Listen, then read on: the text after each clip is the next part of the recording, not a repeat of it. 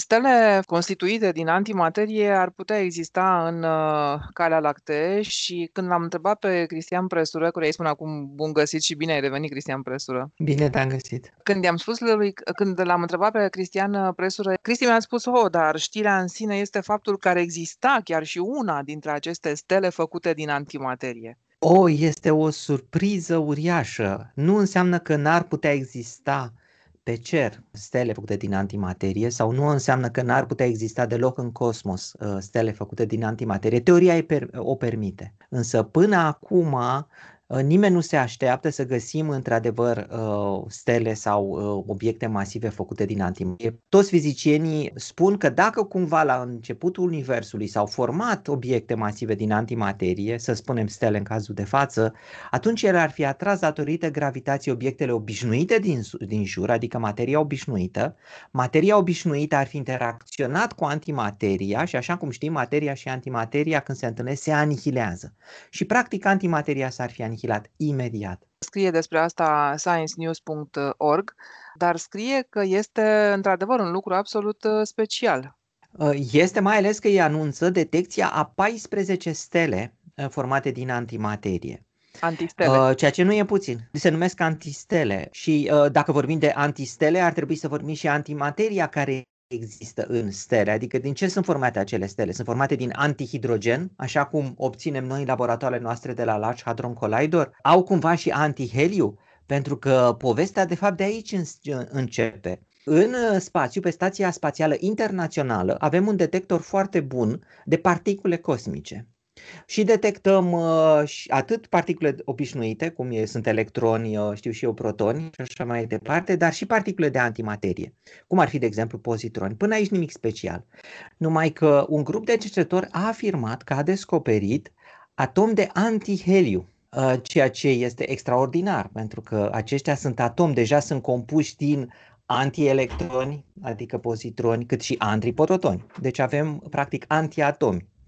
Uh, și pornind de la această observație, au investigat mult mai bine cerul și au spus de unde ar putea proveni acei atomi de antiheliu sau antiatom de heliu, ca să spunem așa. Trebuie să existe o sursă a lor.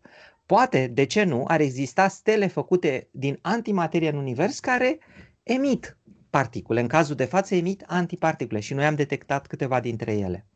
Și practic cum s-au făcut observațiile astea care au dus la rezultatele astea recente? Folosindu-se o tehnică ce a fost încercată și înainte. Și anume, dacă o stea este făcută din antimaterie, atunci steaua atrage în jurul ei gravitațional materie obișnuită. Materia obișnuită cade în stea și se anihilează cu antimateria și emite radiație. Și această radiație are o semnătură foarte, foarte specifică. Ea este o radiație gamma cu o energie foarte precisă, în jur de 0,5 mega electron volți. Deci, ce au făcut astronomii? S-au dus la observatorul de raze gamma Fermi, au cerut timp ca să observe cu acel uh, telescop, pentru că așa se face în raze gamma, și au scanat cerul, s-au uitat și pe date care au fost măsurate înainte, dar au uh, scanat și cerul uh, anumite porțiuni. Și au căutat zone din cer în care radiația gamma emisă are precis această frecvență de 0,5 megaelectronvolți. Pentru că dacă are precis această frecvență, este o semnătură că acolo ar putea să se anihileze materia cu antimateria. Și după ce au făcut măsurătorile și după ce au analizat și toate datele care fusese înregistrate de-a lungul anilor, au descoperit 17 astfel de locații din care vine energie de această valoare de 0,5 MeV.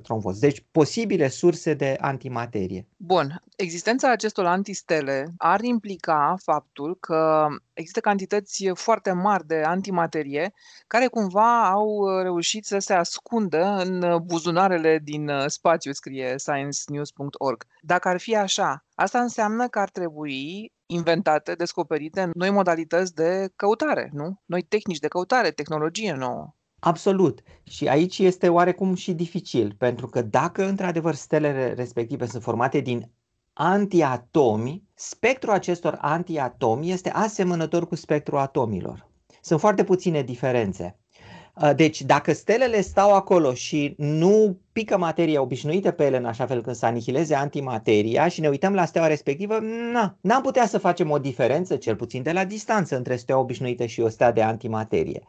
Și atunci, într-adevăr, trebuie descoperite tehnici noi. Fie în laboratoare pe pământ se generează antiatomi, antiatom de hidrogen, de exemplu, și se poate măsura spectrul cu precizie a antiatomilor de hidrogen, compara cu spectrul atomilor și vedea diferențe și apoi căutam acele diferențe cu, cu telescoapele optice în spațiu să vedem într-adevăr dacă diferențele respective se găsesc și în aceste stele. Dar altfel este, este extrem, extrem de dificil să facem diferența dintre ele. Da, Cristian Presură, mai este un aspect. Când s-a format Universul, s-a format uh, materie și antimaterie, da? Cumva ne-am ales cu mai multă materie decât antimaterie. Voi știți acum clar de ce s-a întâmplat lucrul ăsta? Nu, nu știm de ce s-a întâmplat lucrul ăsta precis, dar știm că există mecanisme în cosmos care permit o asimetrie între materie și antimaterie. Există particule care se dezintegrează și după ce se dezintegrează generează puțin mai multă materie decât antimaterie. Ori dacă la începutul Universului aceste procese de dezintegrare asimetrice au avut loc, atunci ele au putut permite ca la începutul Universului materia să fie puțin mai multă. Puțin mai multă decât antimateria, nu foarte mult. Însă în timp, materia și antimateria s-au anihilat reciproc și acel puțin, acel puțin surplus de materie a continuat să existe sub forma materiei obișnuite. Iar uh, restul s-a transformat practic în energie luminoasă care uh, după aceea s-a dus mai departe, de exemplu, în, radiația, în energia radiației de fond. Bun, dar uite, mai este un comentariu interesant al unui uh, fizician care n-a fost implicat în cercetarea aceasta, care spune așa că și dacă aceste stele, antistele, mă rog, ar exista, deci stelele acestea făcute din antimaterie, existența lor tot n-ar putea explica ce s-a întâmplat cu antimateria, nu? Până la urmă. Nu, n-ar putea explica, pentru că trebuie să te duci la stele respective și să le măsori și să vezi efectiv din ce sunt formate și uh, să-ți dai seama cum au reușit să supraviețuiască. Bineînțeles, nu poți să explici dintr-o dată, dar îți dă cumva o idee că un astfel de proces a avut loc. Uh, și iarăși e foarte, foarte surprinzător dacă ele ar fi într-adevăr stele formate din antiatomi. Pentru că ar însemna că ar trebui să avem în, în univers două procese în paralel.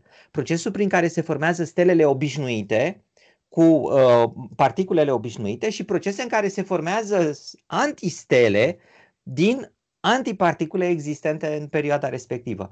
E un proces puțin probabil, aș zice eu. De asta am spus și la început că sunt foarte surprins uh, că un grup de cercetători a putut pretinde în esență că am fi putut observa astfel de antistele. Pentru că, în mod sigur, dacă se va demonstra că este așa, asta este nu numai o, un rezultat de premiu Nobel, în mod cert se va primi premiul Nobel pentru așa ceva, dar este un rezultat care practic va schimba nu numai fața științei pe viitor, cum înțelegem apariția materiei la Big Bang, cum înțelegem procesele de la Big Bang, dar va schimba și fața viitorului uh, călătorilor spațiale.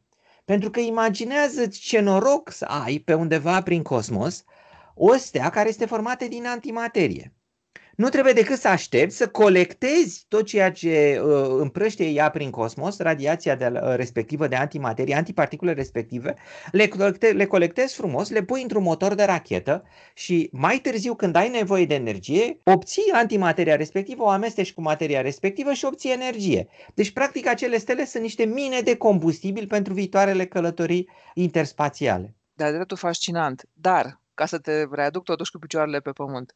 Ce șanse sunt ca aceste antistele să fi fost observate dintr-o greșeală de calcul, să zicem? O a zice că este o șansă foarte mare. Este o șansă foarte mare, dar nu atât uh, o greșeală de calcul, uh, ci o greșeală de înțelegere a proceselor care au loc. Pentru că singurul lucru pe care se bazează astronomii este că radiația gamma care vine de acolo are această valoare de 0,5 megaelectronvolți. Deci că ea, într-adevăr, ar putea proveni de la aceste procese de anihilare dintre electroni și antielectroni, adică pozitroni. Dar, pe de altă parte, cine știe, poate că există și alte procese cosmice între particule elementare care au aproximativ aceeași energie.